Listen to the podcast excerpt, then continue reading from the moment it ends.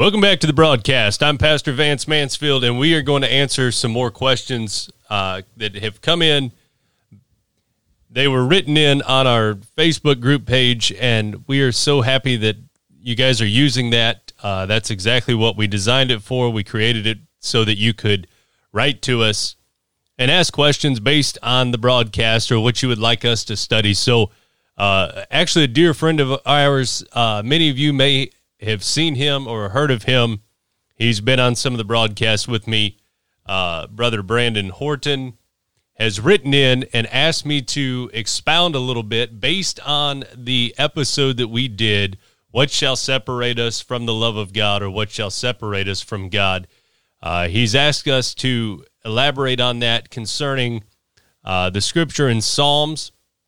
So let me just read you the question uh, for those of you that have not seen the group page uh, or maybe have not seen his question, let me uh, go ahead and read the question to you. It said, How, or excuse me, can you explain how Psalms 139, verse 8, uh, and he quotes, If I make my bed in hell, there you are too, relates to this topic. And the topic that we were talking about is what shall separate us from the love of God. And if you have not heard that, you need to go listen to that episode.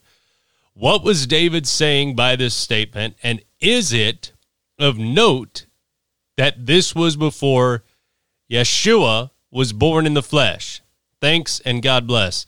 Brother Brandon Horton, thank you and God bless you, brother. We appreciate the question. Uh, you could have very simply just come over and ask me the question, but I, I appreciate you using uh, the tools that we have put in place uh, to for the people to ask questions. I, I, really appreciate you using that to ask your question. Uh, it's very important that people use that. Uh, we go through a lot of effort to make it available to you, so uh, it's exciting when you respond in that way. So thank you so much for doing that. Let me get on with your question here. I, I want to read Psalms 139, but I want to start at verse 1 and I'm going to go past it and then we'll go back to verse 8, okay? So I just want to set the scene for what uh, David is saying. I want to set the scene for what David is saying and give you an idea of what's happening. So Psalms 139 and verse 1 says, uh, oh Lord, thou hast searched me and know me. So the first thing we've got to understand is he's saying that he has been searched by God and God knows him. Said, Thou knowest my down sitting and my uprising. Thou understands my thought afar off. Thou compasseth my path and my lying down and art acquainted with all my ways. Thou hast beset me behind and before, and laid thine hand upon me. Now, these are important, so follow along. These are very, very important uh, to understanding what he's doing. He's saying, Thou hast beset me behind and before, and thou hast laid thine hand upon me. So you've set me back and you've set me forward, and you've laid your hand upon me both times you were there. Such knowledge is too wonderful for me. It is high, I cannot attain unto it. Whither shall I go from thy spirit? That's a question he's asking. Where can I go from your spirit? Or whither shall I flee from your presence? It's a question. If I ascend, now look, this it's kind of a rhetorical question because of the very next verse, which is the the verse that is in question. Uh, no pun intended here. If I ascend up to heaven, thou art there. If I make my bed in hell, behold, thou art there. If I take the wings of the morning and dwell in the uttermost parts of the sea, even there shall thy hand lead me. Thy right hand shall hold me. Look at that. That is very important that you see that. Thy right hand shall hold me. That means his authority, his power shall hold us. That's the authority side, the power side. That means that we are at the right side if his right hand is holding us. No matter what is happening, in the verses above, he said, Your right hand shall hold me. If I say, Surely the darkness shall come over me, even the night shall be light about me. Yea, the darkness hideth not from thee or from you. He's saying this to God that darkness hideth not from you, but the night shineth as the day. And the darkness and the light are both alike to thee. Look at that. That is very very important. The darkness hideth not from thee, but the night shineth as the day, and the darkness and the light are both alike to thee. They're identical. It's basically saying that darkness and light are the same thing to God. It makes no difference. Well, that'll rock some religious people's rocker back and forth a little bit now, won't it? All right, now let's go back up to the verse, uh, Psalms 139, verse 8. Let's go back to that verse and let's uh, look at this. If I ascend up to heaven, thou art there. If I make my bed in hell, behold, thou art there.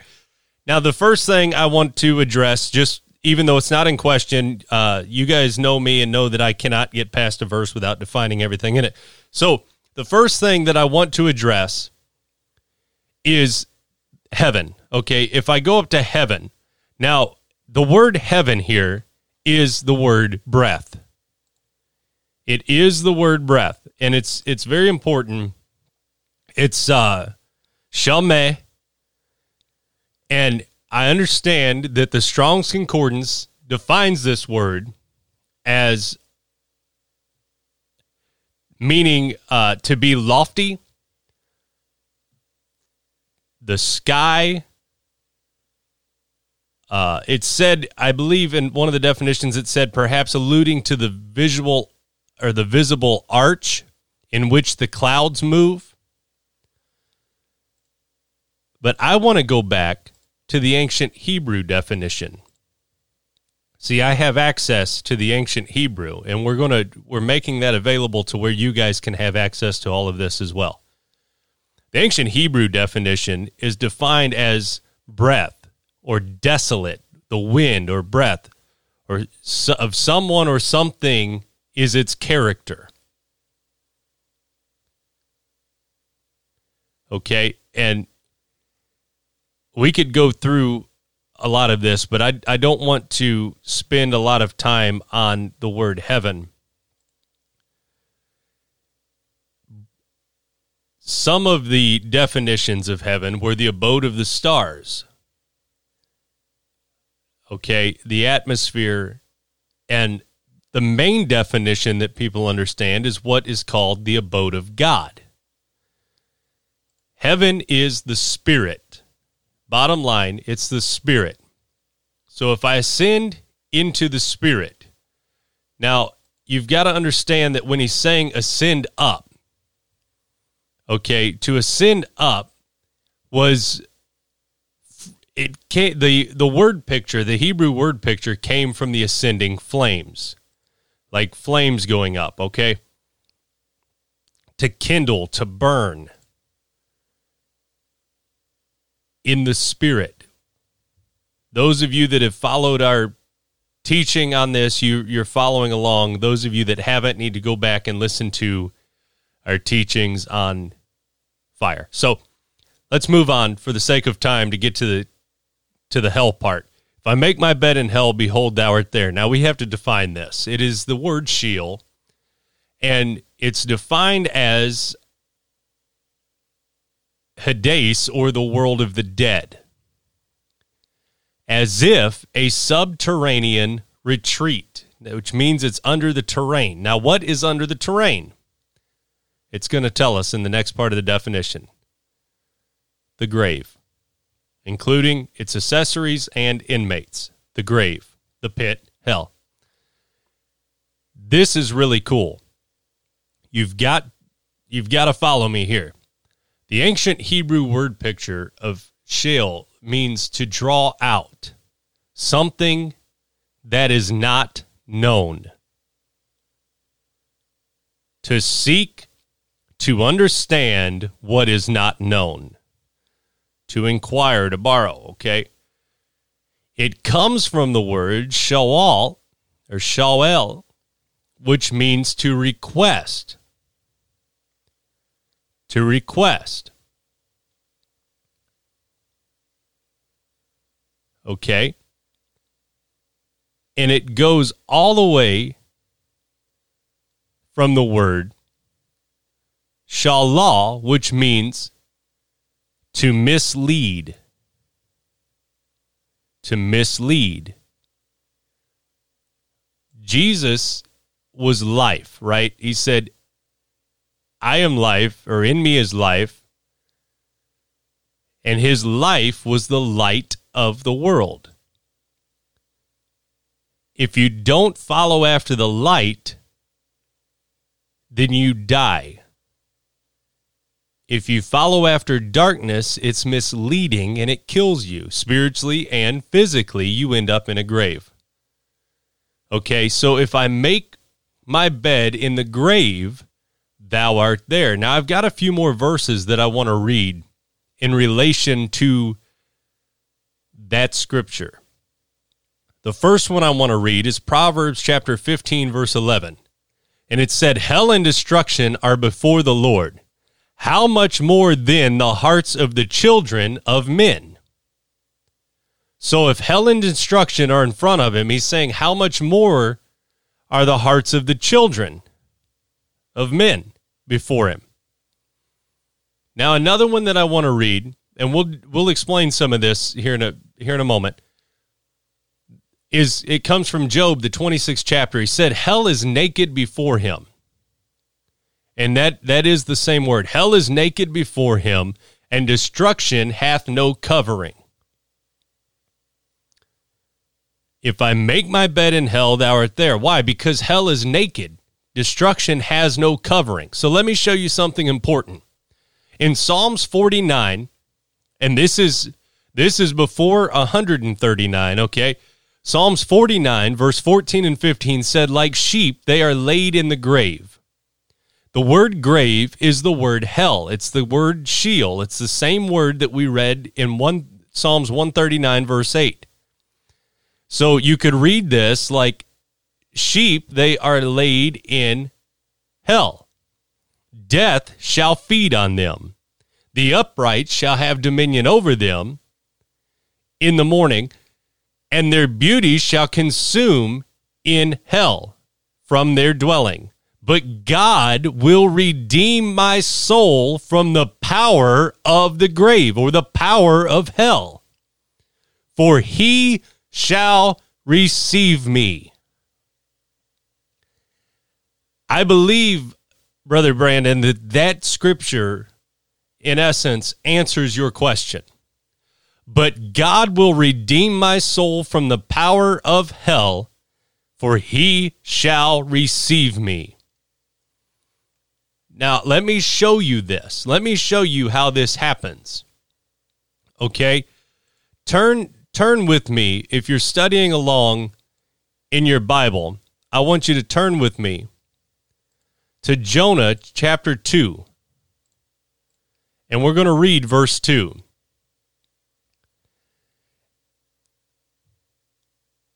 it says, and said, well, let's let's read verse 1. Then Jonah prayed unto the Lord his God out of the fish's belly and said, I cried by reason of mine affliction unto the Lord, and he heard me out of the belly of hell. And that word hell is the same word that we've been studying. It's grave. And out of the belly of hell cried I and thou heardest my voice. Out of the belly of hell cried I, and thou heardest my voice. Okay. God will redeem my soul from the power of hell, from the power of the grave, and he shall receive me.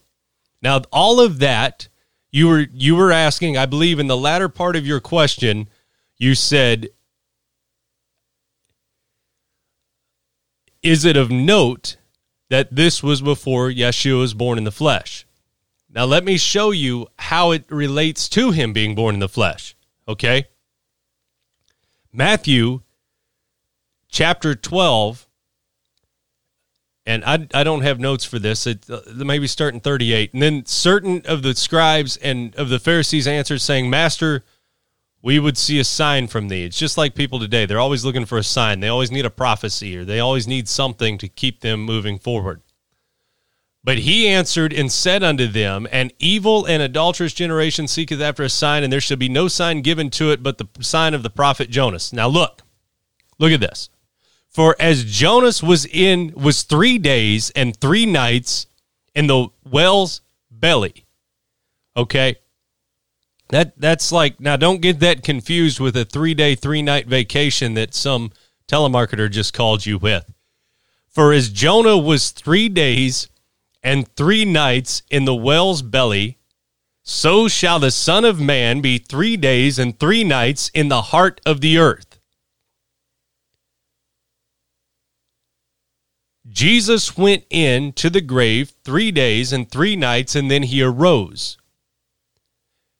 And you cannot tell me that God forsook him. Now, I, I know the songs are pretty that are sung about God forsook him and all this stuff and I hear you. What what do you do about the verse? Uh, why hast thou forsaken me, my God, my God? Why hast thou forsaken me? Well, let me let me tell you. He was hanging on a cross, looking at his very own people that he is dying for. They were standing in front of him, and he's looking out over that crowd, and he said, "My God, why have you forsaken me?" He was talking to his people. God didn't forsake him. God couldn't forsake him. If God forsook him, then God forsook us. God couldn't forsake him. So, if God forsook him, he also would not have come out of the grave. You understand? So, he if David was not forsaken, if Jonah was not forsaken, then what in the world makes you think that Jesus was forsaken? All right. How much greater was Jesus than those guys? All right. So, is it of note that this was before Yeshua was, was born in the flesh? It's still applicable. It is still applicable. If I ascend into heaven, thou art there. If I make my bed in hell, behold, thou art there but God will redeem my soul from the power of hell, for he shall receive me. For as I cried by reason of my affliction unto the Lord, and he heard me out of the belly of hell,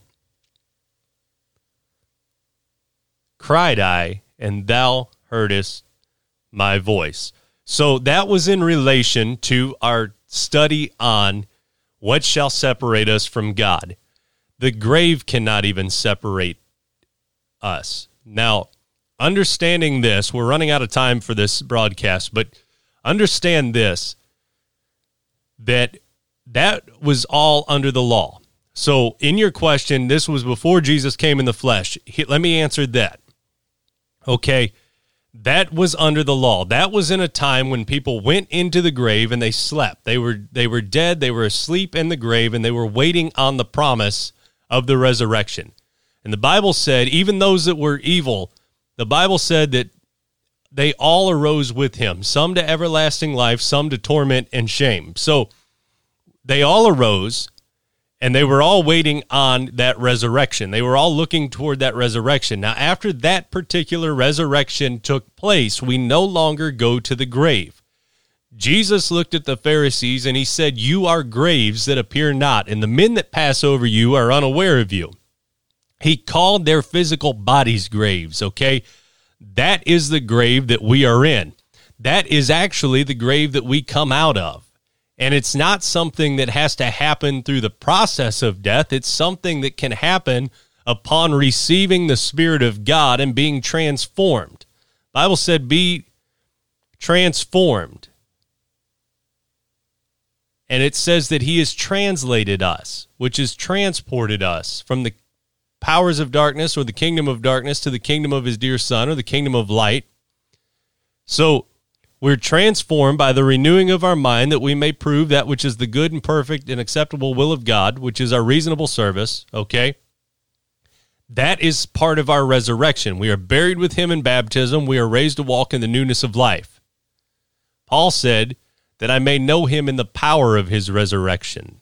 How do you know him in the power of his resurrection? You go through that resurrection process.